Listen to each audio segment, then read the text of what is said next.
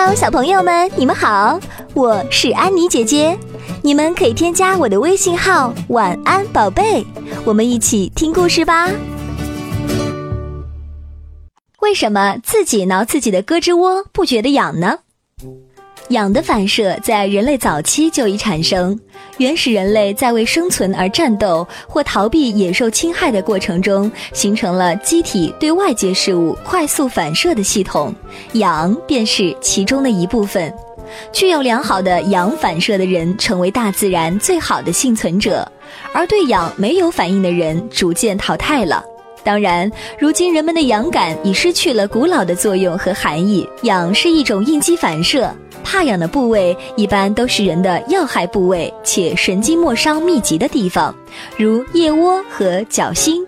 这些一旦被外物接触，就意味着潜在的威胁。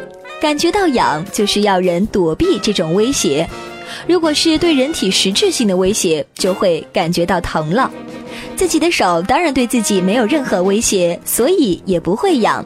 如果是完全信任的恋人之间，互相接触可能也不会觉得痒了。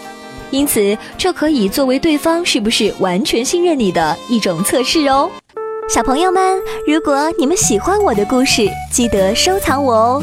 我会在每周二、四、六晚上的十八点更新。我是安妮姐姐，拜拜。